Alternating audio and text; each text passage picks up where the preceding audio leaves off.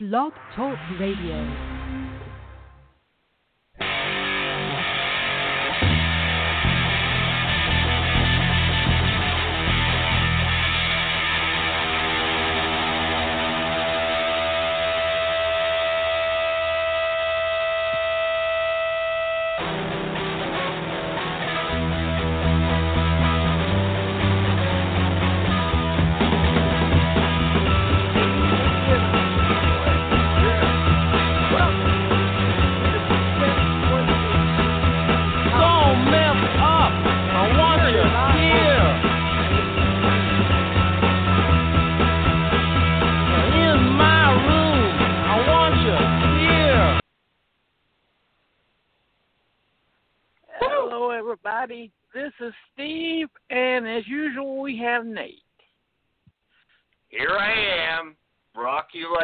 Hurricane.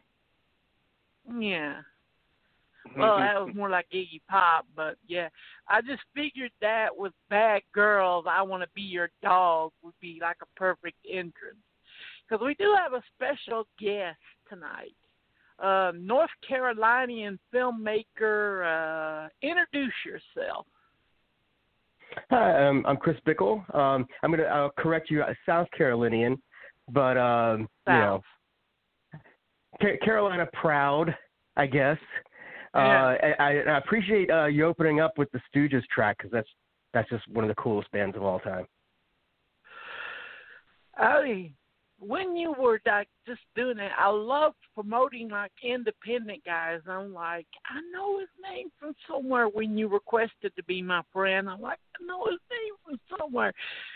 And then I seen Vampiros Luchadores, and I'm like, what? I know that film. I love that film. and it it was Yes. actually it was really cool of you to change up our um our intro tonight because I was gonna mention this to Chris. I really love the soundtrack to your newest film. I I I was really digging Oh, that. yeah. You yeah, you dug deep and you you got some cool tracks on there, man. That that that's I- good I- stuff. yeah. yeah, I appreciate that. Uh, So the music that's in Bad Girls is, is kind of half of it is sort of like throwback um, 80s style um, electronic music, kind of influenced by a lot of Italian soundtracks. And that stuff is done by a guy named Matt Akers, who's just a phenomenal musician. And um, and then the other stuff that's on there is, is basically all kind of kind of punk and metal stuff that's really just bands that are, you know, friends of mine that that live around uh, Columbia where I live. That's really cool, oh, man. Um, yeah, that's really cool, man. Because uh, I didn't really, um, I didn't know a lot, a lot of those bands, so I assumed that they were friends of yours. But at the same time, I didn't want to presume that they were just friends of yours. I I was like, whoa, where can I find these bands? You know, so. Yeah, uh, well, and a lot, a lot of it's really incestuous too. Uh, like one of the bands, uh, the uh, guitar player is the same guy that did my visual effects. Uh, one of the bands uh, is the guy who plays Danny Lucifer in the movie and who co-wrote the movie with me. Uh, one of the bands is my band. Uh, one of the bands is a guy that plays uh, one of the bouncers in the strip club. So it's it's like everybody knows each other and everybody's kind of doing multiple roles on the movie. Oh, that's super cool, man. That's super cool. I like that. I like that. Well, you know, when And you're I making a movie that- for like, oh, go ahead. Go ahead. Oh, I was going to Oh, say ahead. when you're making a movie for or for nothing, uh, practically, you just have to use you know what you have uh, in front of you, and and so if you got friends that are you know doing really cool music and they're not going to charge you to use the music, or you know if they do charge you, it's it's minimal. Then uh, then that's what you're going to go for. Obviously, you know we don't have the money to license you know anything that's that's on a major label or even probably an indie label. It's it's so you're just using whatever resources you have in front of you. Yeah, right. Like Robert Rodriguez uh always says uh, you know, when he made uh his first film, he said, I had a turtle and a guitar and I said, I'm gonna put these in my movie. You know? When when he Yeah, yeah, I mean that's that's that's the whole idea is is you write the script around the stuff that you have, you know, in front of you and and and around the people that you know that you know are going to be willing to uh not necessarily work for free because because I do you know try to make sure people get paid although some people have volunteered their time but you know uh if if there's you have a friend that like has a band that's really cool like of course you're to like like go through their catalog and pick their best song and be like can I put your best song in this movie and and you know usually they're totally cool with that they they you know people love movies they they want to hear their their song in a movie Yeah, yeah, yeah, and um, you you did an amazing job with the soundtrack for uh, for for your newest film. I mean, it I, I, it, it didn't it never let me down. Like every time I heard a a track on that on that film, I was just blown away. And I, I I wanted to know who is this band? Like, yeah. Yeah, So especially that- since uh, the first ten minutes of the movie is silent. There's not a line of dialogue for how long is it? Maybe the first ten or fifteen minutes of the movie. There's no dialogue Yeah. at all. Right, about the first ten minutes is is is just uh well there there's one bit of dialogue with uh, the the two FBI agents, but everything else is is just music.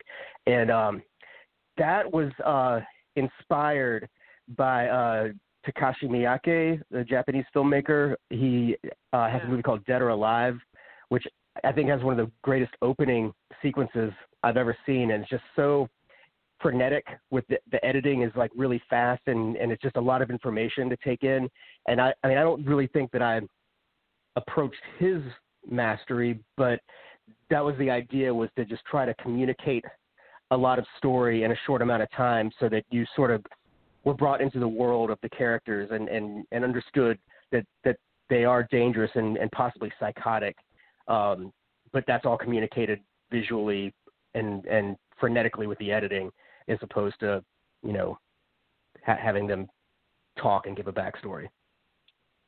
Yeah, Yeah. I I did I did think your opening sequence uh was amazing. I it blew my mind. I thought it was really great and uh I mean uh, well, there's nothing else I can say about it. Like I I have it right here on my note card in front of me. Opening sequence amazing. That's all it says. Yeah. uh, well, and that thanks. first yeah, I, I, line, you had me from the first line. Thank God. okay. Thank God for little girls. Shit. yeah, and so that so that's of course delivered by um, uh, Mike Amison, who who's been in all my movies, and um, so he plays the grizzled old FBI agent Cannon, and uh, so yeah, I just I wanted him to just have a bunch of kind of like country folksy sounding things, but also just you know he just he's su- he he's supposed to be kind of an asshole, and, and so I thought that was like the way to open it was just you know shit like like he's just so just full of contempt for for the Yeah. characters in the movie. Yeah, he's like he's like your Michael Park. He's he's like your Michael Parks, right? Yeah, Like, yeah, Yeah, he's kind of that that character. Yeah. Yeah, you But- should do that like uh Mike Robert Rodriguez did uh Michael Park's character in From Dusk Till Dawn. His first movie he's fucking killed. But he still Mhm. comes back.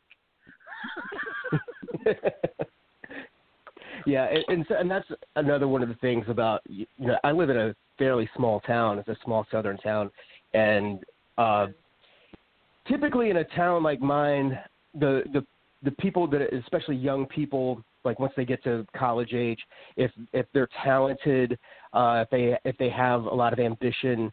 Uh, if they're creative, they tend to leave. So you have you have just sort of a, a small handful of people that decided to stick out stick it out and stay that are you know creative and talented people. So you know you got to seek them out, and if you find them, then you you kind of hang on to them. So you know Mike is a guy that will be in every movie I do, but just because he's such a cool dude and and he'll do you know pretty much anything you ask of him, and uh and so he's sort of a lucky find. Yeah, that's cool. That's cool. Yeah. Um, I dig that because um, Where did you get the car? I, you get the what? What's that? Where did you get the cars, I- man? Oh, the cars. Oh, yeah. So yeah, we got really lucky with that. So there's a number of classic cars in the movie, and in the script originally, uh, the scene where they they find the couple making out uh, in the secluded area and they steal their car. In the script, it was just called "Badass Car," and I didn't know what it was going to be.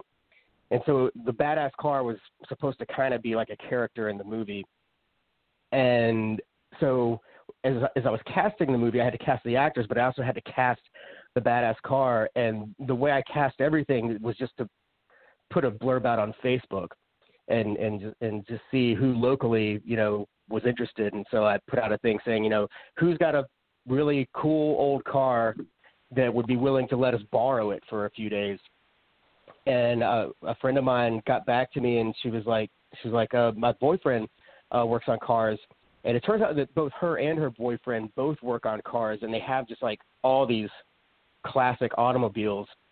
So not only did we get the uh, 1960 Cadillac that's that's in the movie, but we got um, God like four or five other cars that they brought, and they also did all the stunt driving, and um, also just, just were so cool that when they showed up on set, they just like volunteered to do PA work. So so not only did they provide the cars and do the stunt driving, but they, you know, did a ton of PA work when they were on set. So again, it's just like you live in a small town and you luck up and and find these people that that have these resources. You know, uh, it up the production value considerably just to have like these cool old cars in it. That uh, I mean, we did have to pay for those, but what we were paying for them was certainly not what a Hollywood studio would be paying for, you know, a show car. Yeah. Oh, And plus, the audio studio will probably crash the cars, and I'm like, mm, Yeah. Well, would you know, we did like like so one of our big expenses on the movie turned out to be um the uh upholstery in the Cadillac got damaged in, in one of these scenes and um and and because it's that whole seat is it's it's a like a bench seat with custom upholstery so we had to replace the entire thing. So that was like eight hundred dollars to replace that because we put a tiny little hole in it but obviously that's our responsibility. And uh and and so so for a, for a movie that we made for sixteen thousand dollars to have an eight hundred dollar expense like that's a huge chunk of our budget like like on something stupid like that. But you know accidents happen and you gotta you gotta take care of it Uh, Yeah. He's being uh, kind here. He told me that the movie was made closer to million, but under a million. what's what's that You really want that? I mean, that's what I was thinking. You really want how much you made your movie for? Because all I can think about is, yeah, some distributors gonna be like, oh, you made it for that much? Well, I'll cover your cost. Wait, I need a little more. No, I'm just gonna cover your cost. Don't worry, you made your budget Well, back. You know that that that is a a thing that uh, a lot of independent filmmakers do is they sort of pad out, uh, basically lie about what their budgets were, and they and they try and say that you know they spent a lot more money than they actually did. And I think that's one of the reasons they're, is they're trying to get a distributor to like to recoup those costs, and and they they put all that money in their pocket. But you know I'm not going to lie about it. it. You know it is what it is, and, and we're not really looking for a distributor either. Like like uh, you know everything that we Oh, do is is done punk rock style and so we're doing all of our own distribution Yeah. and and and i mean because that's where i i came out of uh yeah, you'll probably make more rock. money trunk selling it than you would have uh going getting the Well, you know- distributor. Well, that's the thing is, is I have so many other friends who are filmmakers that have gotten distribution deals, and they don't, you know, the amount of money they make is is probably less than what we'll make doing it ourselves. The difference is they get it in front of a lot more eyeballs. But if if you have a distributor and you know you sell a hundred thousand copies of your movie, but you're only getting like, you know, fifty cents per copy, then you know we can sell far less copies. But if we're getting like ten bucks a copy, then you know we actually like make out better. And of course, all that money goes Yeah. back into doing another movie. But uh, I mean, it would be nice to be in front of eyeballs, and and hopefully eventually we can keep pushing it so that we do get in front of more eyeballs. But that's not of utmost importance to me. What's of, of utmost importance is just make to make the money back so that we can do another movie. Because that's all I want to do is just keep making you know movie after movie. Yeah. Yeah. Well, I Well, understand. uh, With, uh, what I- happened I with mean- your last movie? That that. I- I did- I- I missed the question. You like? Yeah. Oh, go ahead, Nate. What were you gonna say? Oh, I was I was just gonna say that um, uh, Chris, uh, your movies are visually uh, entrancing. Like I I don't see why. Yeah, if you can, yeah, uh, if you can get your movies in, like you said, in front of people's eyeballs, I don't see why they wouldn't want to watch more of them. And, and uh, this was a question that uh, Stephen and I were talking about before you came on. Can you tell us some of your influences because you have a a very unique visual style? Uh, can you tell us some of your uh, some of your directorial What I was going influences? to talk about is, uh, well, he said it was about, uh, yeah, yeah, you you had a movie on Amazon Prime. I I kind of lost Steven there. He, uh, Oh, sorry. Yeah, But yeah, Yeah, he, he, on he- Amazon yeah. Prime, and let's just say it wasn't a nice situation.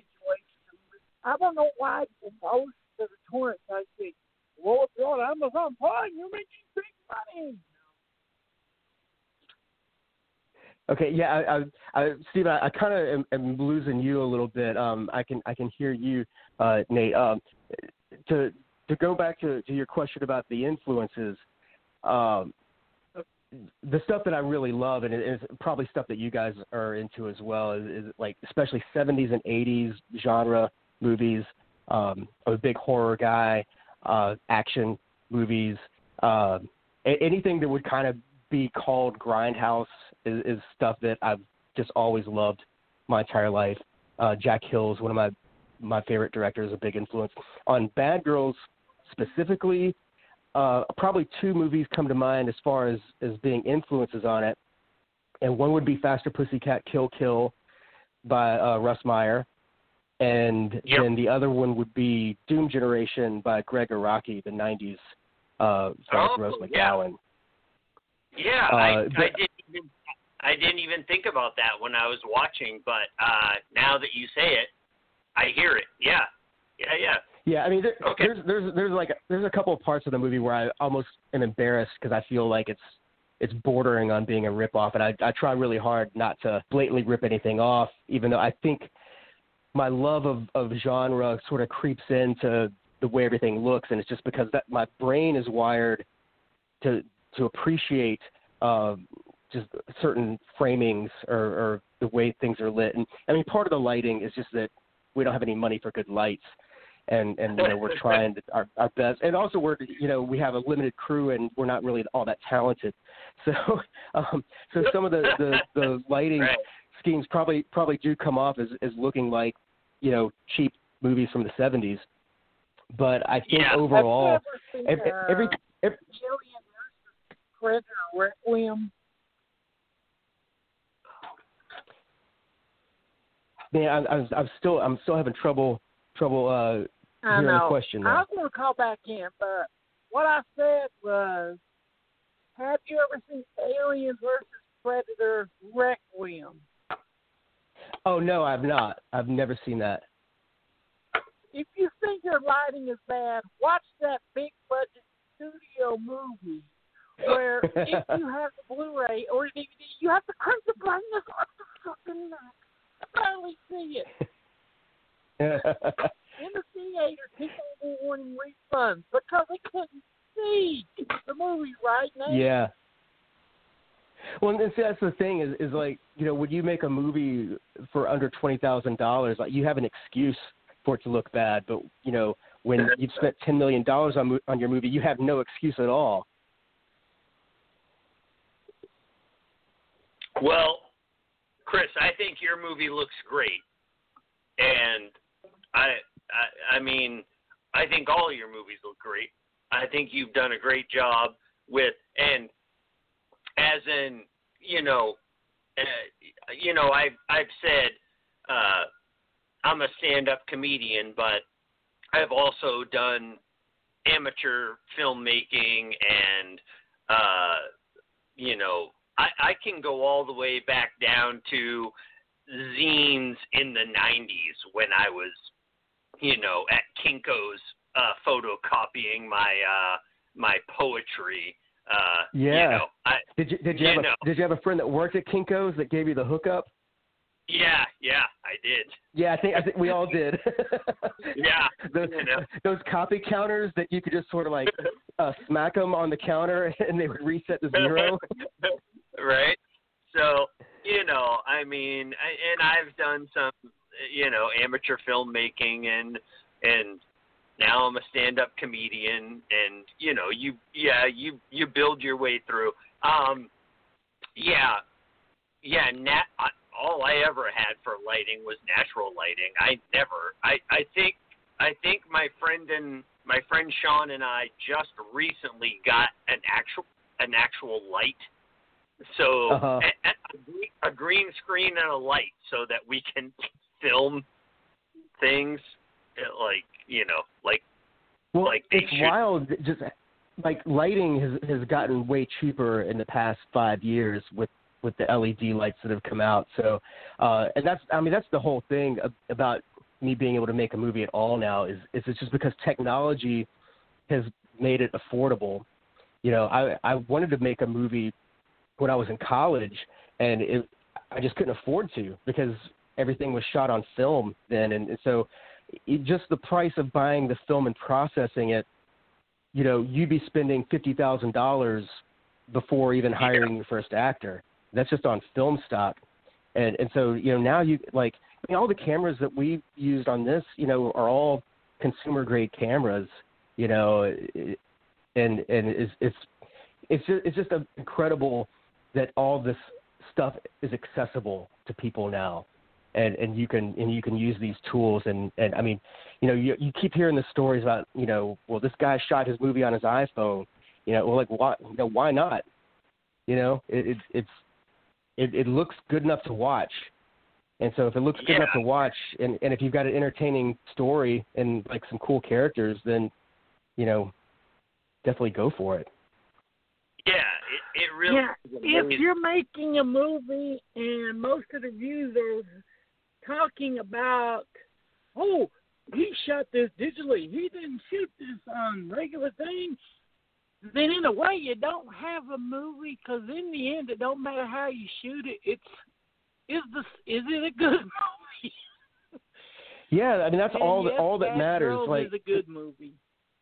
Well, well, thank you for saying that. Yeah, I, I, I was just talking about this with a friend the other day, and, and it's, you know, in Hollywood, they just they have an insane amount of money to throw at stuff, and so you know, there's an explosion like every three minutes, and but you know nobody walks out of the theater and and says, God, there were so many great explosions in that movie, and then like a week later they think back on the movie and think God, I just, I just can't stop thinking about those explosions.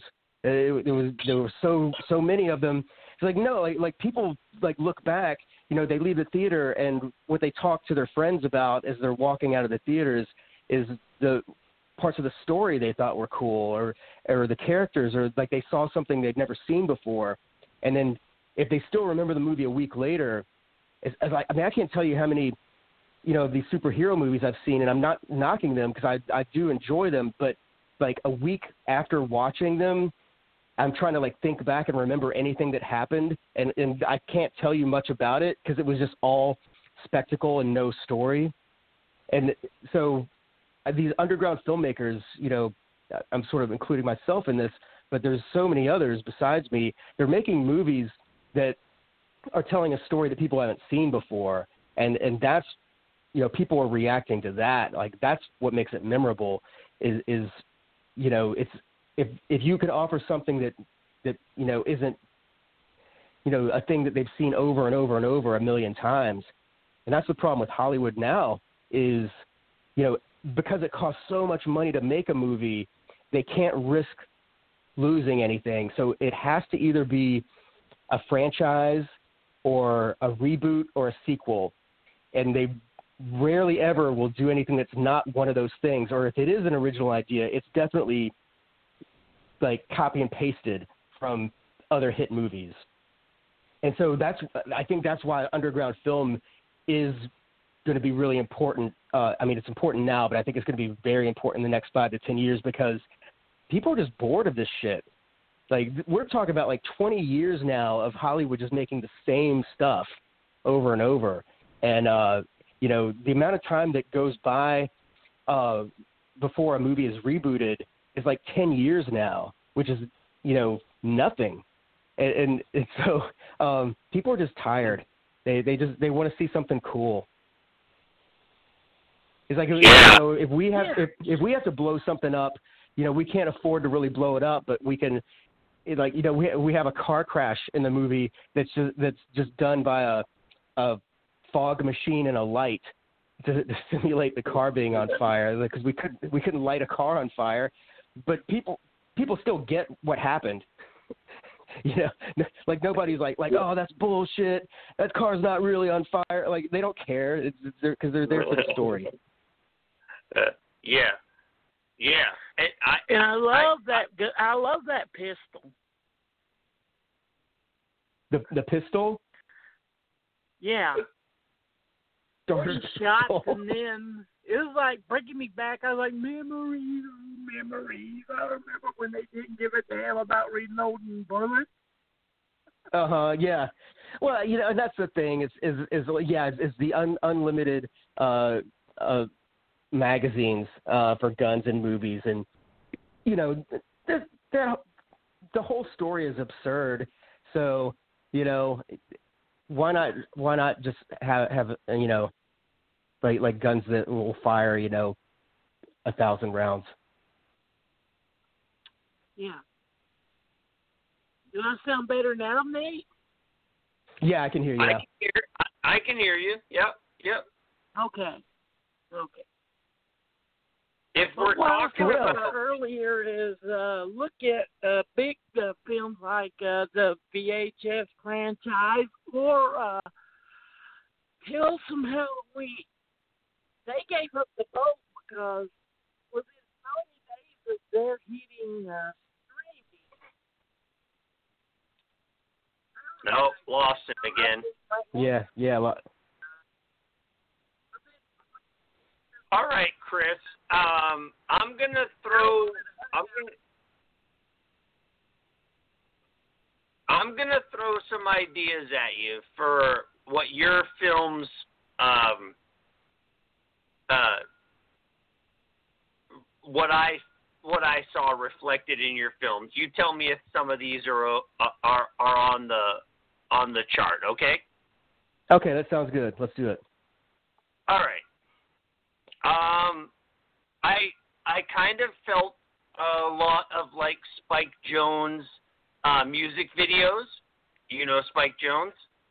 Yeah, yeah. Uh, you know, I, I, it wasn't conscious, but I could see that, and it might have slipped in uh, subconsciously. Because I, am a fan of his work. Yeah. Yeah. All right. Cool. All right. Cool. Um, Kevin Smith's Red State. I felt a lot of that in the uh, in the in the end of uh, of of your film? I've never seen it. You've never seen it. All right. I've never well, seen it. Well, you should watch it. You okay, should watch I, it. I'll- I, I, feel, Yeah. I feel like I, I need to now. Yeah. Yeah, the the ending of your film felt very similar to the ending of his film, um, with the the uh, well, I don't want to spoil it for anyone who hasn't seen your movie, but um, just the the, the gunfight, you know. So Okay. uh, Okay. How about Edgar Wright? Are you a fan of Edgar Wright? I am a fan of Edgar Wright, and and that's another one that I I there could be some things that might might have like subliminally uh crept in, like nothing intentional, but uh but his use of sound uh I I think is is really important, and and I might have been influenced by him as far as sound design stuff. I, I think a lot of the way that you do like quick cuts to uh, is an homage to him. And uh, again, I'm not I'm not calling you out on any of this stuff like I'm saying you're ripping people off. I, I I'm just trying to see where your influence came from. No, I, I, And- I'm enjoying this, and, and and I mean, I think that you know all directors, you know, rip stuff off whether they mean to or not, because because you're just you're just taking in all the stuff that you love, and and when you go to do your thing, like everything you love comes out into it. Right. But but I but I, I I I'm finding this really interesting the the stuff you're throwing at me because because like I hadn't thought about Edgar Wright, but then when you brought that up, it's like you know like I bet some of the stuff I'm doing with sound is probably um, coming from stuff I've seen from him. Right. Yeah. Yeah. Well, that's cool. Um, okay. Well, how about um, Quentin Tarantino? Yeah, I mean, I, I've I've definitely loved Tarantino, and like I I don't know that. I I think that anything in in my films that might seem Tarantino esque is probably more because I like the same movies he likes, and so we're Yeah. probably both uh, drawing from the same well as as far as that goes. As as far as loving, you know, especially like '70s and '80s genre stuff. So Yeah, um, Yeah. I, I, I, I really, I really called on the Tarantino thing uh, because in your your newest film, uh, when you had the um, actual uh, interludes where you know words were on the screen, they were in that '70s funky style. Oh that- well, I could I could tell you where that's coming from, and and I bet Tarantino is, is ripping it off from the same guy I'm ripping it off from. That that all comes from Godard.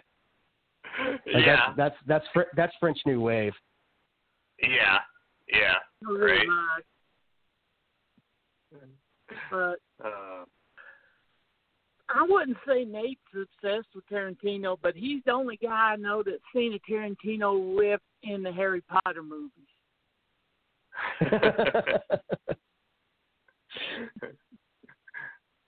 hey, yeah, I mean, you know, I I think it's it's become really popular nowadays to to bash Tarantino and and like yeah, fuck that. Like Tarantino is a genius and and, and he and you know everybody says well he rips off all these movies. Like like well he's never denied it. Like he he's always been upfront from day one uh the stuff that that influences that that he's used uh and drawn from. And you know I I mean I I think he he's definitely a master. But I I don't think that that he was in my mind at all uh with with anything I've done in uh in either of the movies I've done.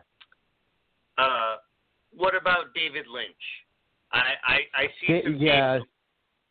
in in, Yeah, in David, your David Lynch, I really love, and um,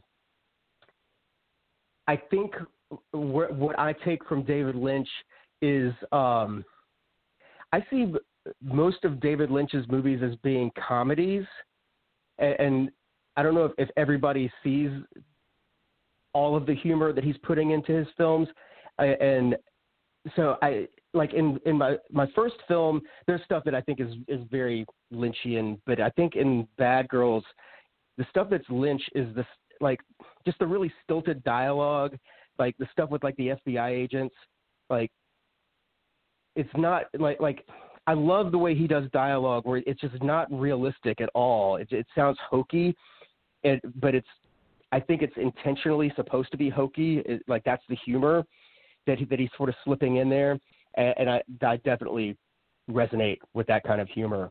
And so that sort of stuff is is all through Bad Girls, and, and I don't I don't think that I wrote anything that I thought intentionally like well this is my David Lynch part, but I know that's always in the back of my head. Uh, just that's that sort of humor style. It's like humor without jokes. humor no, I never without. Did see that. I've seen a lot of filmmakers do that though. They're like, okay, this is going to be my dot dot dot scene. Here's my Tarantino scene. Here is my uh Godard scene. You know, people like blatantly.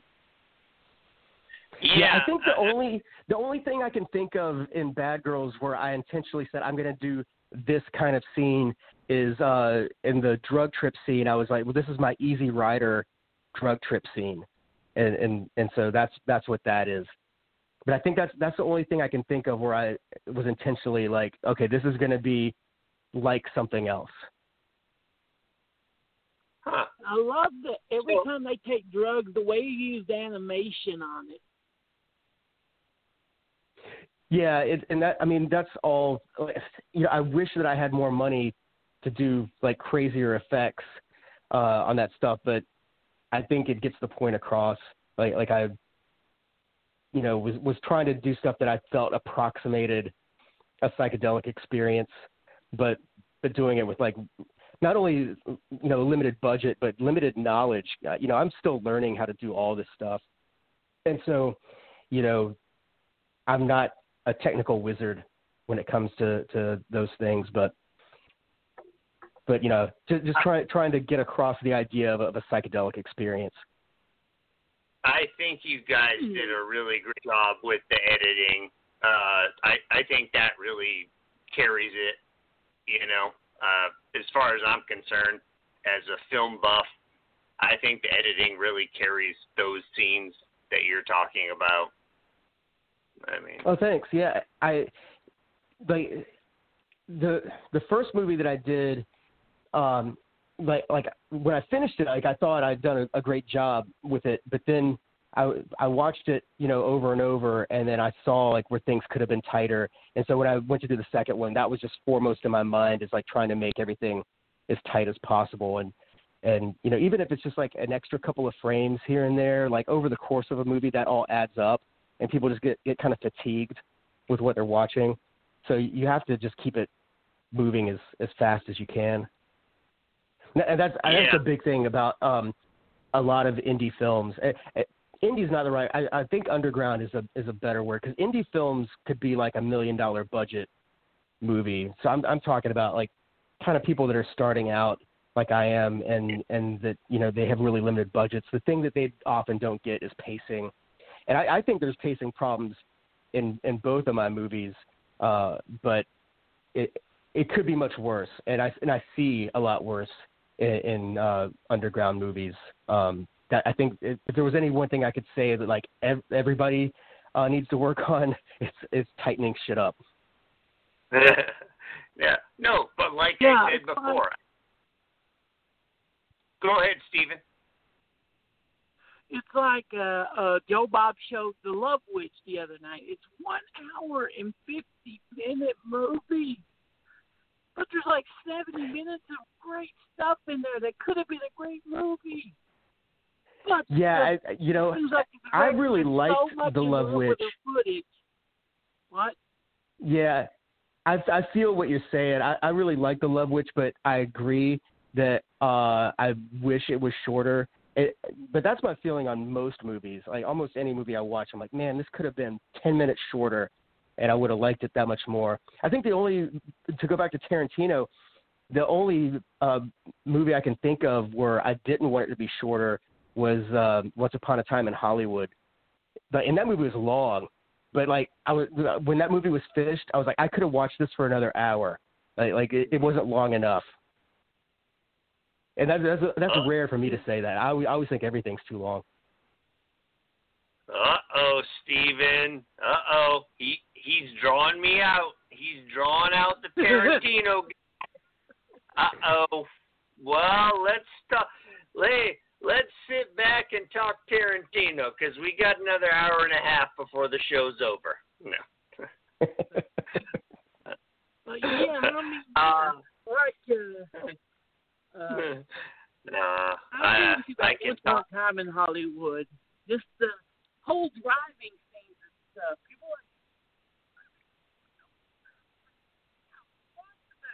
losing Steven again. yeah, yeah, losing him again. All right. Uh, John Waters. Did I already ask about John Waters? You have not asked about John Waters, and yeah, John Waters is a, is a huge influence on me. Just one of my favorite directors of all time. All right, cool. Let's talk about it. Tell me. Uh, Uh, Pink Flamingos, Female Trouble. One of my That's- favorite. Yeah, female, Uh, Pink Flamingos is probably my second favorite after Female Trouble, which I just think is his is that's the masterpiece. Yeah. All right. Cool. Cool. I I, Um, I I gravitate towards the earlier stuff where he was really uh just didn't give a fuck about anything. Uh I like the the the later uh films not so much for me. I, it's almost they almost seem like family fare to me. Yeah. But, the, uh, the, the, only one of his later films that I actually cared for was Pecker. I did. I did think Pecker. was Yeah, I enjoyed good. Pecker. I thought I thought that was a fun movie. Uh, but but Yeah. that's that's kind of a lot of his a lot of his later movies. I'll say like that was a fun movie. But you know, I, I'm not saying like like those later movies definitely didn't like blow my mind. Like Female Trouble blew my mind. As I saw that when I was in high school. Uh, I rented it uh, on VHS, and I, I had no idea what I was in for. I don't even know how it got on my radar. But uh, but that thing that thing blew me away. I was like, what is this? This this is the Yeah. craziest thing I've ever seen. Yeah. No, uh, I mean it, it. It's it's not. Um, you know, it, it's obvious to everyone who listens to our podcast that you know John Waters is amazing. So I mean, it's fun and funny, but yeah, it's weird to think about when you first encountered John Waters. Like Pink Flamingos was the first thing I ever saw by him, and I was probably mm, 12 years old when I saw that. oh yeah, that's that's that's heavy duty at 12 years old. Yeah. right. My my parents were very permissive, you know, like they were hippies. So they let us read and watch anything that we wanted. They didn't really uh they didn't really stop us from doing anything. And so yeah. Yeah, Our I had I had the opposite uh upbringing. I, I was in a pretty strict Catholic home and uh I didn't really get to to enjoy anything until I got out of the house. Okay. So like you mean till you got out of the house when you were 18 years old or you mean when you just got to leave the house? Uh, kind of when I uh, was able to drive. Uh, on- once I got to be 16 and I could I could just get in a car and uh, like go to punk shows or you know go to friends' houses and things like that. And then that's kind of when when my world opened up. Oh, that's cool. So yeah, uh, we will have to rewind a little bit here because we've been talking about movies a lot. But where did you grow up? I grew up in Louisville, Kentucky, but uh, Uh-huh. we moved around a lot. Like like once I got out of eighth grade, uh, we moved. I went to three different high schools in three different states. So I, I was in Indiana, uh, a small like a small town in Indiana called Brownsburg. I was in Virginia Beach, Virginia, and then we moved to a town called Aiken, South Carolina, which was a, a culture shock. Man, that that just podunk, uh, just kind of kind of an awful awful place. And from there, I went moved up to Columbia to go to college, and I've been here ever since. So um, high school was a weird experience, uh, going to three different schools in three different states. There never was really time to like make you know good friends and and have good good solid relationships because as soon as you like got to know somebody, you had to uproot and go to the next place. I'm from Tennessee, and yeah, going to South Carolina is a real culture shock. Cause I was like from Tennessee, close to Knoxville. I'm like, yeah, yeah, yeah, all that stuff about the that that racist redneck wearing the rebel flag that don't exist. And then you get to South Carolina, it's like you gone back 200 years. Yeah, there's a lot of it, uh, but you know, there's it's it's there, but then there's also a lot of really cool people too. Uh, you know, and you you end up finding your your people uh, it's just it's sometimes it takes a little longer to find the cool stuff and find the fun, but you you know, it's there. Yeah. Actually, the most racist yeah, place I, I ever lived was one Indiana. Thing about your movie, which no one has brought up on the reviews, is that the black characters in your movie are like the guy from uh, Night of the Living Dead. He's just in, they're just in it. You don't make them black and you don't really make a detail of going, hey, he's black, you know. Well, you know, uh, the the way everybody was cast in in both movies was just, you know, open casting call and who shows up, and you know, we just picked the best people. So, uh, like, no no thought went into, uh, you know, casting a, a black character in, in either of the movies it just it just ended up being what it was.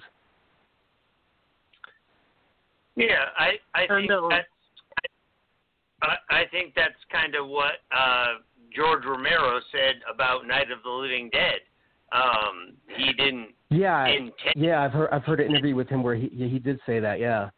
Yeah, and he it, didn't and, it, and, and but of of course you know for you know Night of the Living Dead, you know, just the time that was made, that was just such a remarkable thing to ha- having a black leading man uh, in, in that movie, and uh, and then of course the ending uh, of the movie is is just makes it all the more shocking um, and and poignant. But uh, but yeah, I, like like he has said that in interviews that they just you know they did a casting call and this was the best guy, and I think that's I think that's the way to do it. You know, you just I, I mean, you know, for for my movies, eh, I, I think that's the way to do it. I mean, I mean, obviously, if you're making a movie that, that the whole point of the movie is is about you know racial tension or a racial drama, like you have to cast you know white and black actors specifically. But for this movie, you know, eh, th- three girls, you know, and so we just put out a casting call for you know three girls and and so we got what we got yeah. you know. There was definitely no intention to be like oh well well the second one has to be a black one. You know? That would have been stupid. Yeah so yeah. uh it just ended up being the the way it was. Like like um you know morgan was the main one because she was the tallest. Yeah it was cool. The the the movie turned out really cool. Yeah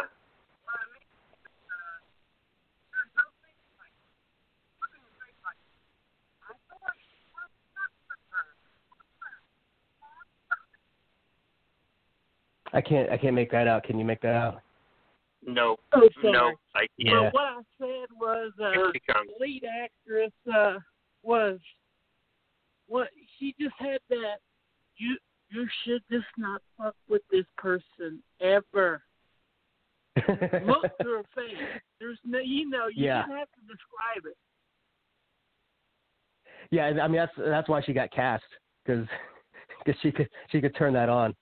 So uh, you know, I, I'm I'm really proud of the the the casting and the job that that the girls did. I I think they all did a phenomenal job with it, and uh, I I mean I'm really proud of of the job everybody did.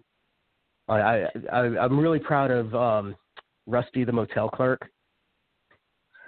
I, th- I thought Yeah. I thought I thought I thought uh, to me he he's like he's the Luke Skywalker of the movie.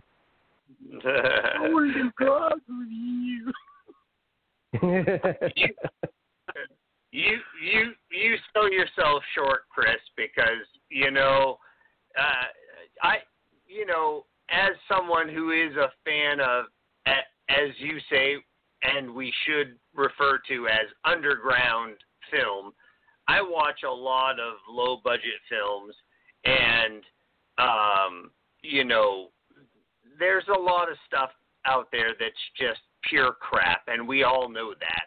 But no, I don't know how you got a cast and a crew together to make a movie like this, but you did it, and it's it's fun. It's a good, it, it's a great film, and it's fun, and you know, uh, you, you, somehow you managed to find actors who can actually act, which is a big thing for for underground films, and and and you, you yeah, you say the lighting wasn't right, the the camera wasn't right here and there, but no, it no, you made a great film, dude. I don't know how you did it, but you did it, and that's all. I don't know how I did it either. um, you, you know, the thing is, is is I, I am really proud of it. I'm, I'm proud of the job everybody did, but but I see every single flaw in it. But I think I'm supposed to see all the flaws in it, and that that's you know my job, and, and I can't always escape that. And but that's also how you improve. You know, you you try and you you shoot the thing, and then you go to edit it, and then you try to fix all the the mistakes. And there's some mistakes you can't fix. It's like you can't relight a scene in post, and you can't um, you know, make the actor better take in post. Uh, so then you're just trying to fix what you got. But then when you go to do the next one, you remember like all that stuff you couldn't fix, and hopefully you do it better.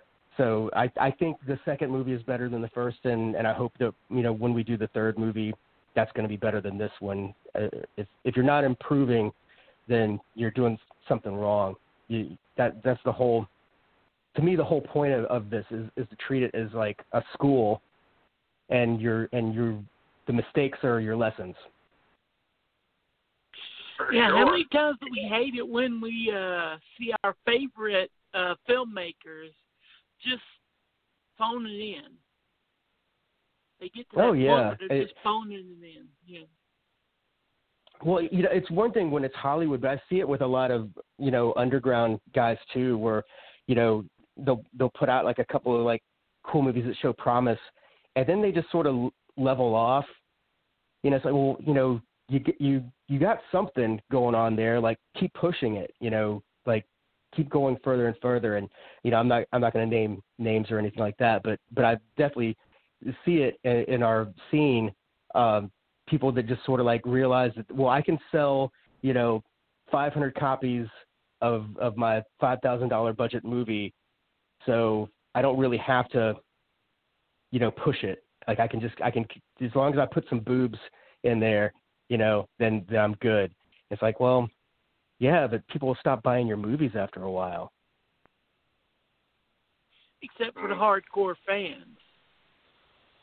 Well, I think even the hardcore fans, like like it- you know, will eventually get tired if somebody's just like doing the same same thing over and over. But um, you know, what do I know? No, when Mhm. when you really get into the apologist, yeah, he tried in his earlier films, but now he's got his groove going in. As long as he keeps making new stuff for me that's exactly the same as the stuff I loved, I don't care. Yeah, I guess there are some people like get that. that you know, the music.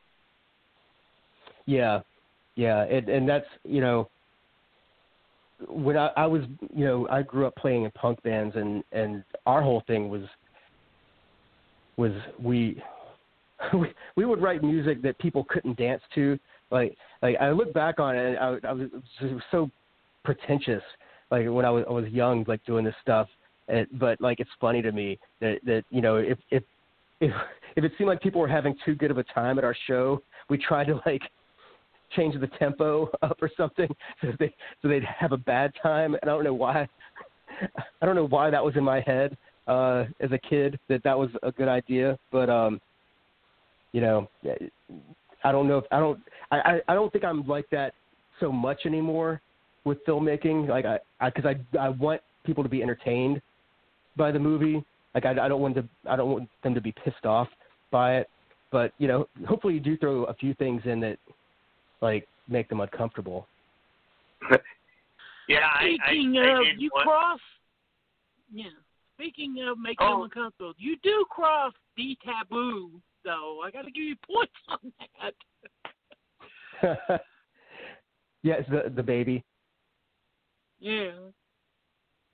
Yeah, yeah. It, um, I have friends that that have seen the movie that are parents, and they yeah, they don't like they don't like that at all.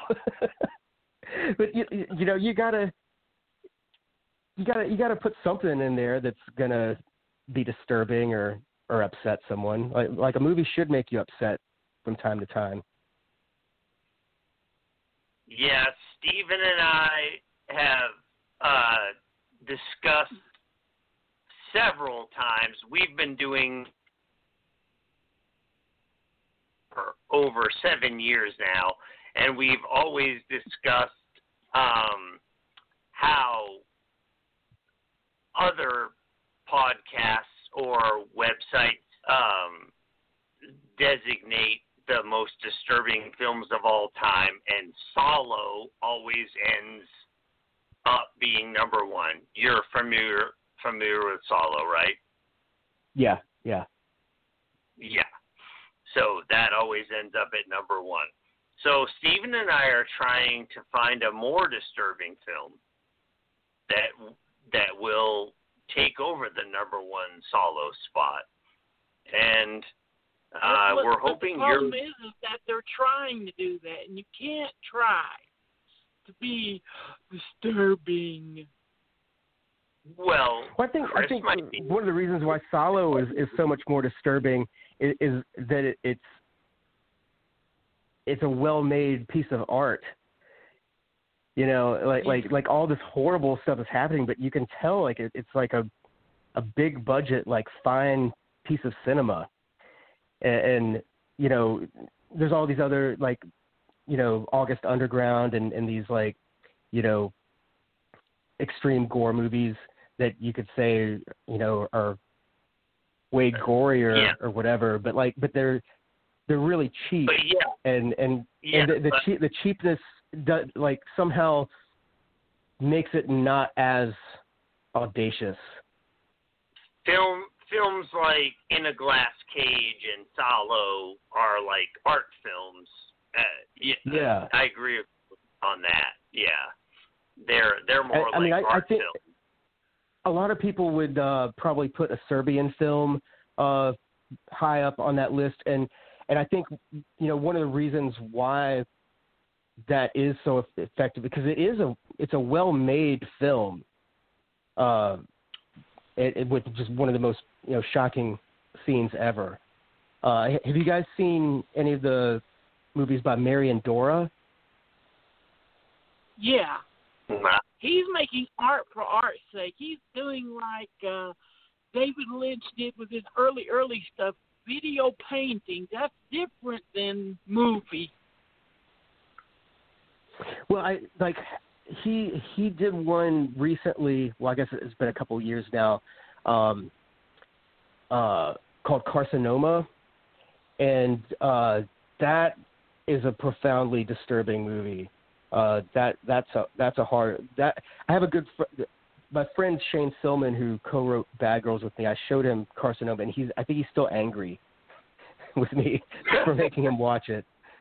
So I, I think, I, yeah, I think, I think if if you show someone a movie and they get mad at you, uh, then then that's that should be on the list.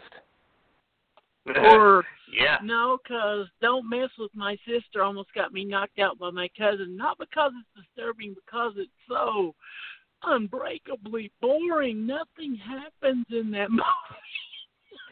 Yeah, I mean that, that to me, like when people say what's the worst movie of all time, you know, and they'll go, oh, Plan Nine from Outer Space. Like, well, Plan Nine from Outer Space is entertaining. Like, like that's a great movie. But but the- the worst movies are the movies that are boring.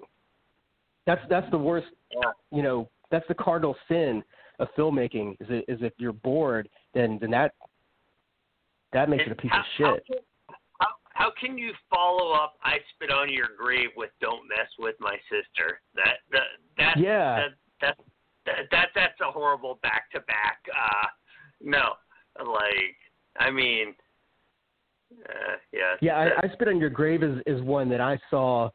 Uh, I think when I was like fourteen or fifteen, and I was definitely too young. that, Yeah. that was a mind warper. Yeah, well, like I mentioned earlier, uh, my parents were really permissive about what they let us uh, watch and read when we were younger. So, yeah, I, I saw Last House on the Left when I was like 11 years old. Uh, Oh yeah, yeah, that'll probably- that'll that'll hurt your brain. Yeah, yeah, I was probably way too young for that. uh, and as I sit here at 48 years old, smoking pot and uh, drinking marijuana. Oh, wait, no. Can you do both of those? Can you do both of You those can. things? Oh, you can all right. drink the bong water. the THC's crap they have on there. Heck, you could eat a gummy and smoke pot and drink the THC in your favorite booze. All right, Chris. So another thing I wanted to ask you about while we had you on the show, um, when I was watching your your new film, um, I kind of got some Ed Wood uh, Violent Years vibes. Was that one of your uh, influences there? I love Ed Wood. I that definitely wouldn't have been a conscious one, um, but there there is actually an Ed Wood uh, reference in in Bad Girls. Now that you bring it up, um, Yeah. the uh, Agent McMurphy says a line. He says, "I wonder what their next move will be," and that's that's taken straight from Plan Nine from Outer Space. Nice. Well, what I got is the rape scene. It seems like that one from the violent years where the girl gang uh, takes the guy off uh, into the bushes and rapes him. Yeah, that that's what I, I- thought too. So I think, so we um, all got it.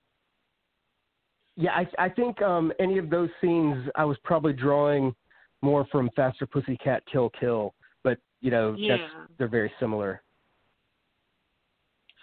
But what's Well, funny is I could just see you. I'm glad I'm not the guy in that rape scene because imagine the next girl that he's with who has seen the movie and wants him because of that scene is going to be highly disappointed.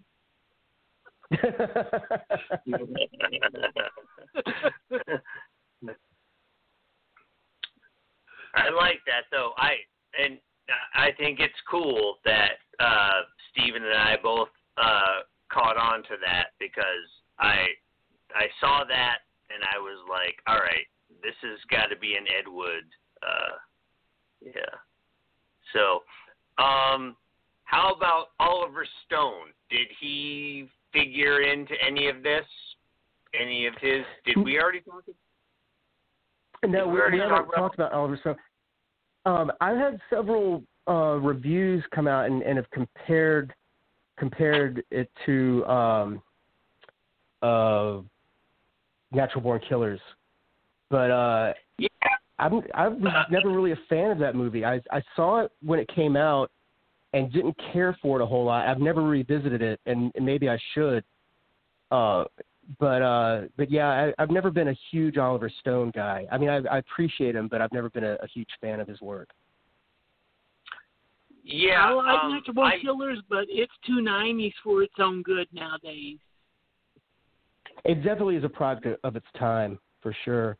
Yeah. But um, I would like to go back and watch it again, just because so many people have brought it up to me. They're like, "Oh yeah, like like you definitely like have a Natural Born Killers thing going on there." I was like, "Oh well, I didn't mean to, but okay."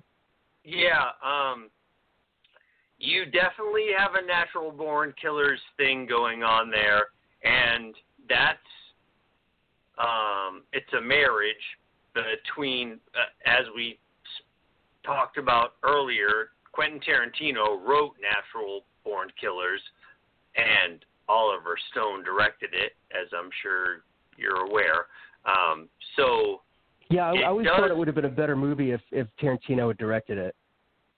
Yeah. Oh, well. Uh, all right. Do we have to do this tonight again, Stephen? Uh, we talk about this every week on our show. I'm a huge Quentin Yeah. Tarantino Tarantino Yeah. mhm. But I I think Natural I Killers is okay, but even uh, with the original script and stuff, it still would have been too much on the nose of its time. Yeah.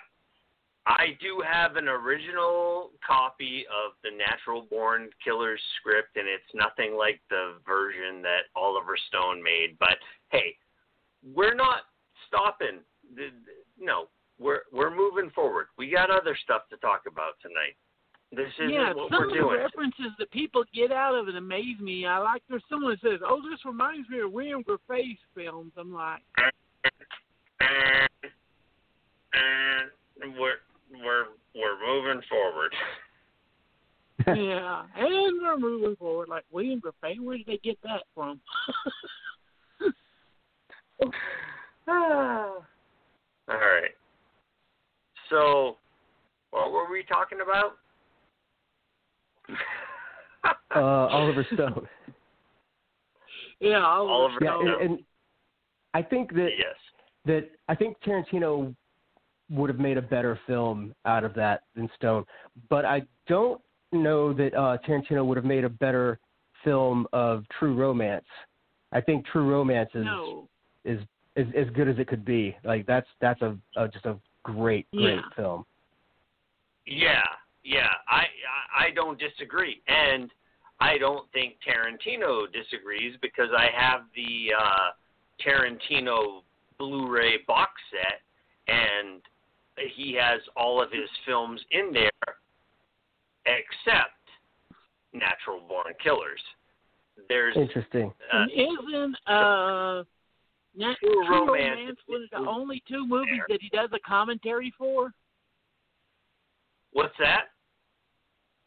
I think uh, True Romance and Dusk Till Dawn is the only one that he's ever done a commentary for of his movies.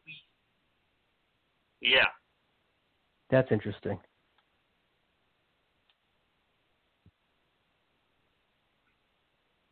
when I lived in Los Angeles, uh, I was actually walking through a hallway, and uh, I uh, in a in the studio in the what whatever the Weinstein studio was called then, and I looked across.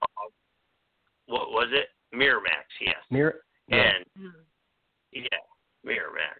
And I looked across and I saw Quentin Tarantino sitting in his office just hammering frantically on an actual like old school uh typewriter and Oh, that's cool. that that's that's my Tarantino story. Yeah. it doesn't get much more exciting than that. I was like, what? I was like, oh, hey, there's Quentin Tarantino. Wonder what he's doing. and yeah, he was just frantically uh, hammering away at a yeah at a, at a typewriter. So wow. that's that, that's cool, huh? I I Yeah. saw Tarantino. I saw Tarantino typing once. Uh, Well, yeah, you, it'd be you, one you of saw those the like man you in his said, element. Hey, Quentin! Yeah, get the fuck out of my office, kid. okay, uh, so uh, Chris, I want to ask you about this. I think this is really funny. So, um, as as a, it seems to be a big part of your movie.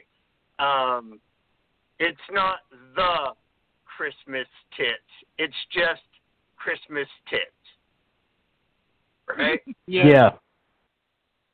so, Uh, so why is that so important to you that that the the is not part of it?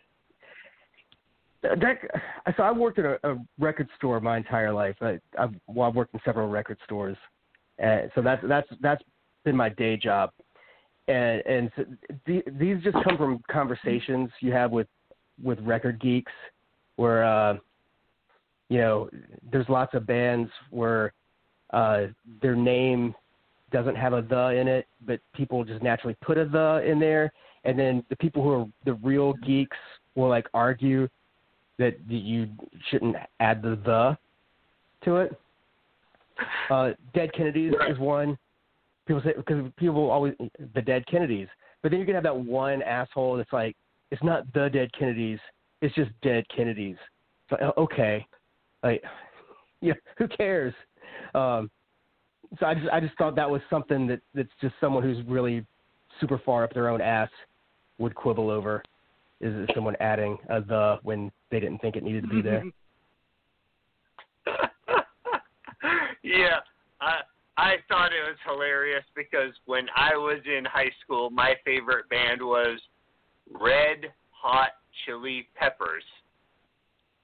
Not, Not- the Red Hot Chili Peppers. Not the yeah, and and and now one of my favorite bands is Beastie Boys, not the Beastie Boys. But Oh, that's I right. really wanted to, I, I really Yeah, wanted to talk to you about. I really want to Here- talk Here's to you here's about. one that, that a lot of people don't realize is um, there is no such band as Hall and Oates. That, that if you look at their albums, every one of their albums is Daryl Hall and John Oates. There is no Hall and Oates album.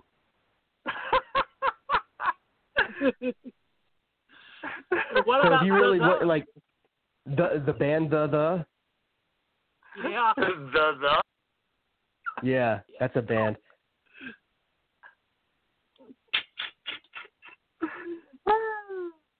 Oh, this is too much. to move in in Louisville. It was this pretty cool record store, and this local band come in and got pissed because their album was in local band section, and they didn't have their own little folder thing.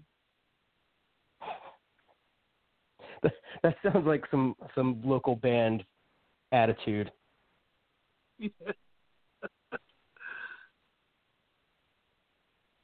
All why should you care if your Oh. shit in a folder or just in local band?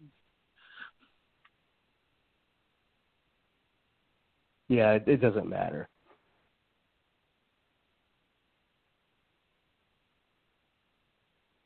All right. So now, leaning back into your film, which is what we're promoting tonight, let me ask Promoting you a all question. this stuff, everything that he, everything that, just give him all your money. yeah. Well, but before we give him all of our money, what's the worst thing you've ever done, Chris?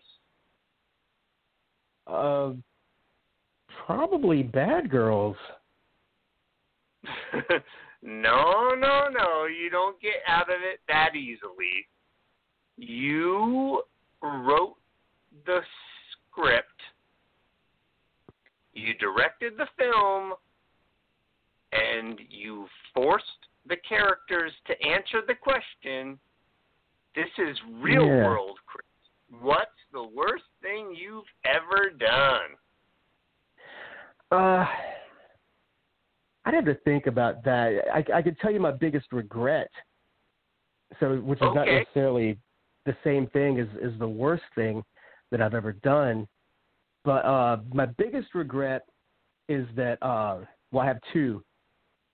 Uh, I right out of college, I opened a record store, and I ran that for five years, and it was going pretty good. But I had decided at that time that what I really wanted to do was I wanted to be a filmmaker. So my first regret is that I closed my record store uh, when it was doing reasonably well because it was a really cool shop, and uh, especially for being in a town like Columbia, Columbia didn't have anything like that because it, it was. I sold a lot of like punk rock and indie stuff, and so I regret closing my shop. But the reason I, why I closed the shop was I uh, took the money and and bought uh, some video gear, and I was going to make my first film, and I had started shooting it, and I was like a few weeks into shooting and was on my way to go to a shoot, and I stopped off for a drink, and uh, in the like five minutes that it took to get the drink and come back out to my car, someone had thrown a cinder block through the window of my car and stolen all my gear, uh, which also included all of the tapes of, footage of that shot. So uh, that was pretty devastating. And what I did was I went into an incredible depression and um, like moved back in with my parents for uh, like almost a year and just didn't do anything and just like moped and uh and then I came out of that depression and then just got a job back uh working in a record store and I didn't go I didn't get back on the bike to uh just try to make another film. And then like I went for years and years and years before I eventually made my first film. So my two biggest regrets the first one was closing my record store which was doing well at the time. And then the second one was uh giving up on my dream of making a movie. Uh back then uh because I'd be so much further along if I had just, you know, sucked it up and and gone and done that. So may, maybe a lesson to anybody is that it's never too late uh, to uh, do the thing that you wanted to do. But uh, but if you have, have an have an opportunity to do it, you should do it as soon as you can. You shouldn't wait. That's Does that an awesome include message. if you see a full film kit in someone's car? Well, if you see a full film kit in someone's car and you want to make a movie, steal the kit, but please leave the videotape. That's irreplaceable. Yeah, leave the that's footage. irreplaceable. yeah. that, and that's that's the whole thing. Like like, um, you know, I probably would not have like uh, just lost my shit and, and and gone into like a horrible funk if if they had just stolen the camera. but they they they they got everything that I'd shot. So, uh, but in hindsight, uh, that movie would have been terrible. like it would have been so pretentious and arty and stupid that I'm kind of glad that that maybe that's how everything shook out. Yeah, see, everything happens for a reason. Yeah, yeah, you know, it, like I say that it's that's it is my you know major life's regret, but you know, like you just said, every everything does happen for a reason, and and uh that's why I'm I'm here talking to you right now. Yeah. How do you destroy That's right. a church by accident? All right, I'm Steven. sorry, what- Steven, it's your I- I- turn. I, I missed the question. What, what's up? I asked Oh, him, it's- how do you destroy a church by accident? Oh, just by by driving your car into it.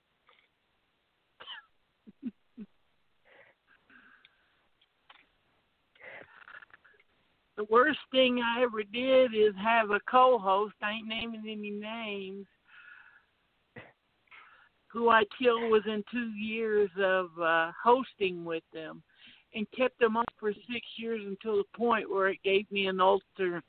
I ended up firing them on the air. Oh my goodness. Uh, are, you telling me that I don't have a job anymore? No, Oh, not oh, you. oh, You're the one who replaced you're with. about- Remember? you're the, repla- one of you're the replacement tire. oh, I'm the replacement. Okay, yeah, okay. Uh, uh, No Good. matter how bad you got, I've never thought, I am glad I am not near him. I will strangle him. uh, So do you do you regret not killing him? Is that the regret? Yeah, I regret not killing him. uh, gosh. Come on. Oh, is you it know my you turn? Don't like him either, Nate. You're just a nicer person than I am. oh, What about you, Nate? Oh, could it be? oh, well, I think we all know the worst thing I ever did. I cheated on my wife. Um, that was shitty. Oh God. Does she know about it? oh yeah, she uh, yeah she knows about it. Well, she knows about it now. Because if she found out on the air, I mean, dang, we could have was a murder right here. You did what? You yeah, Oh God. yeah. Then I'd have to deal with the whole thing. Should I cut off the show? Should I leave it on there? Uh, should I sell the footage to CNN? Steven, she doesn't listen to our show. She doesn't give a shit. you expect people to listen to this crap, Steve? Oh, you, you're sweet. He doesn't. I I I could say anything I want on this show, and she would never hear it. She doesn't give a shit. uh oh. Oh, she just got home. Uh oh. I'm in trouble now. Censorship time. uh, Well, yeah, I thought that was funny. I mean, that was just like almost everybody, like the ha- second half of the movie. What's the worst thing you ever did? I did, you know. yeah. So uh, let me ask you, Chris, when you wrote that in, uh, into your script, uh, Mhm. did, did did the people uh, who played those parts actually say the worst things they ever did, or did uh, did you write? Did you script all that? Oh yeah, that's that's all scripted. Um, yeah. Yeah, and, and so, like I wish that I had um, been able to separate those out a little bit more and and and have at least one more action scene uh, in the midst of all that. To me, that's the only place where like the mo- the movie sort of um, levels off for a little bit, and and before it comes back up at the end. I I, I I wish there was like one more action scene in there, but you know, I couldn't really afford to do another action scene. Yeah, right, right, right. Now, I don't know. I I think the movie plays out evenly. Uh, I Yeah. you know, yeah. I I don't I don't think that I don't think it lags it at at any point. Uh, Well, I'm, And- I'm just I'm hypercritical of it, and and to me that's the only place where I I think if if I could go back, I I wish I'd written like one more action scene like right in there to just sort of like give it one more little spike, but uh you know, it is what it is. Yeah, I I hear you. I mean, as someone who does like as I mentioned before, I do short films, I do music, uh I do stand-up comedy. Um uh I'm constantly going back over, you know, I'll listen to my music, I'll watch my short films and, you know, and I, I'm always uh, hypercritical, like you said. Um, it it's not uncommon, but you know, um, at some point, I guess. I mean, we have to just consider if there's nothing else we can do, right? Like we already did what we did. So Yeah, I mean, you get to a point where you know you're like, well, this thing is done, and then you put it out, but you keep in the back of your mind like, well, what things could have been better, and then you just uh, try to apply that to the next one. You yeah, know, there's exactly. a thin line between improving and close encounters of the third kind.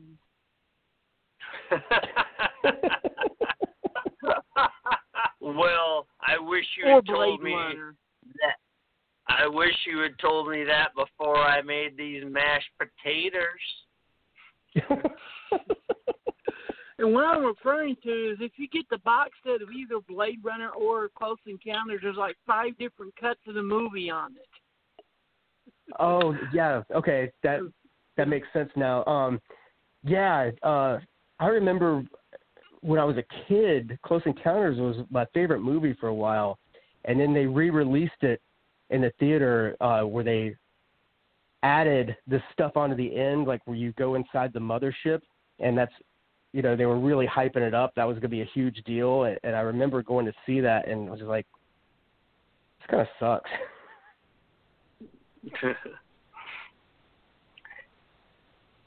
I, I, okay, I I just have to step back for a second and say, wait a second. Close Encounters of the Third Kind was your favorite movie when you were a kid? Yeah, for I- for uh, probably about a year. I, I have some. I have so many questions. We're gonna have to PM later. Uh, Truffaut. It has Truffaut in it. It Yeah, introduced Truffaut's in it. Truffaut. yeah. yeah, no, I, I I think it's it's just a it's a brilliant movie. Um I, I was when I was a kid, like so Star Wars was my favorite movie until I saw Close Encounters and then I liked Close Encounters more than Star Wars. Yeah, I think. Uh, well, I think I have a similar uh, launch. I think Star Wars was my favorite, and then I really liked 2000, uh, 2001. Um, Okay. That that's that's a hard movie. Like- I mean, that's that's that that's a that's you know pretty heady. Well, I, I, but I think it's similar to your transition. Uh, you know, I, I think mine is similar. You know, Oh yeah, no, I, I, yeah, I wouldn't disagree with that. you went from Star Wars to Close Encounters, and I went from Star Wars to 2001. So, um, Yeah. yeah, Well, I and think- oddly enough, went um, from- I think the the the reason that I liked uh, Close Encounters was because like I wanted like I wanted to be that kid and and get to meet the aliens. But ironically, when ET came out, like I hated ET. I thought I thought it was corny. Yeah. Well, E.T. is corny. I mean, yeah, most, uh, I don't know, man. Uh, Spielberg is dicey director for me. Um, you know, of course I love Indiana Jones, but, you know, there's so much Spielberg that's just ridiculous for me. 80 Spielberg Mhm. once he became everything is happy. Yeah. Yeah. Mm. Yeah. I I I uh, don't for know. me, I it don't. was Star Wars, and then Gremlins, and then I went to the Deep Oh, that- Waters. Akira Kurosawa's Ran. Gremlins is a great film. Yeah. Yeah, you can't you can't shit on Gremlins. Come on, No. Man. I'm not. It's Gremlins. But a lot of loves kids Gremlins. my age were not prepared. Well, we weren't prepared for. Oh, this is going from this cute little mogwai to these freaking monsters. And then the monsters had the cooler attitude. Oh yeah, it's like the the Gremlins were were badass. Just uh, like all the practical effects and everything and that, just the whole thing is is just super cool.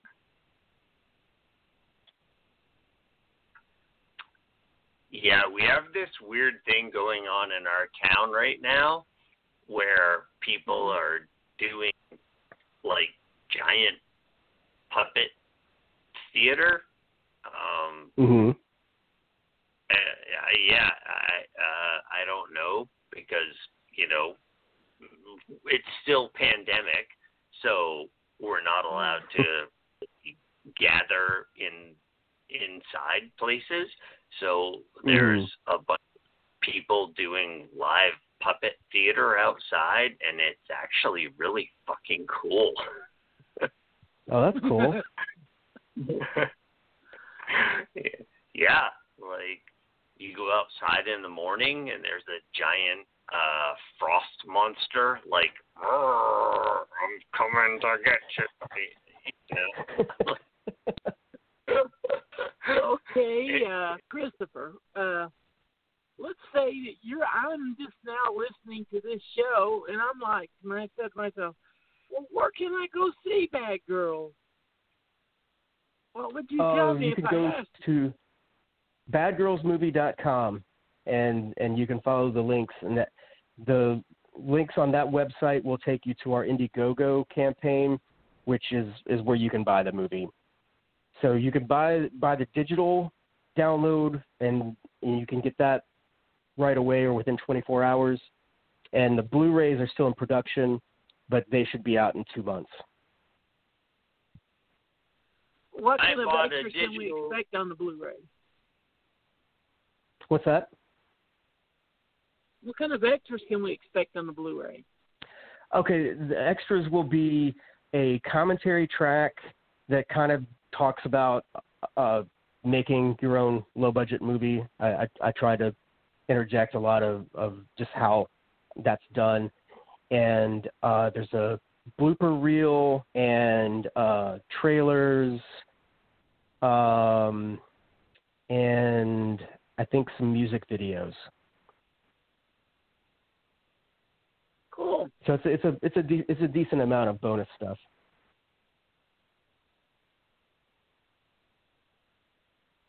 I bought a And yes. digital copy. What? Cool. I I Digital downloaded a digital copy today and watched it, and uh, yeah, it's a Well, movie. thank you you guys for that. should watch Yeah. it.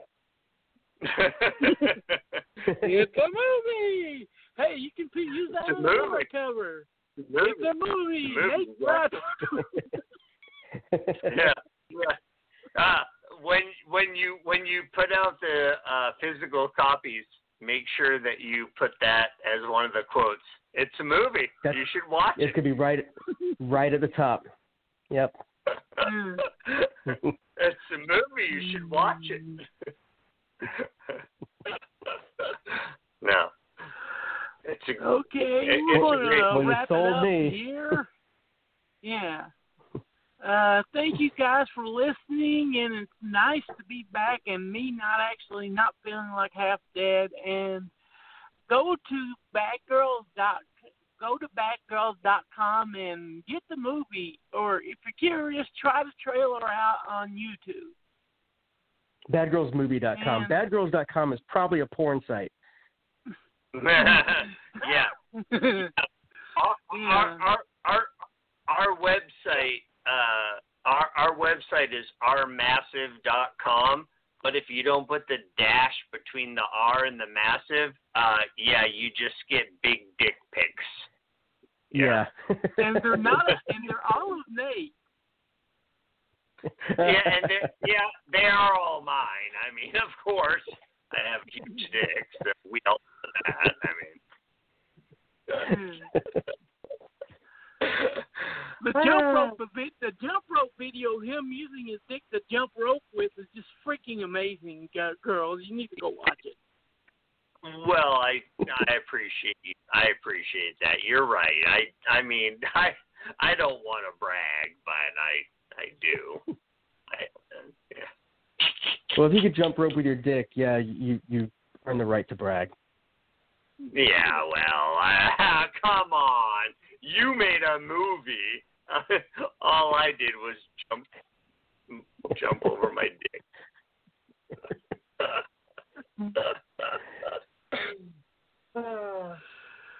And thank you guys for listening. And always remember, rich people say I support indie films. Actually, support indie films and not just watch them. Because if you say I watched your movie, it was on YouTube, Chris will be like, "Cool," when he's really thinking, "I wish you were here so I could just slap you as hard as I could." So I I am happy for anybody watching them, but it does help if they pay for them, because then you can make another one. Yeah. Yes. And everyone, thank you for listening as you do every week. And please wash your hands and wear a mask. Please uh, be safe. We love you all. thanks. We'll see you next week. It's good, Good talking to you night, guys. This everybody. was fun. Yeah. Thank you. Bye.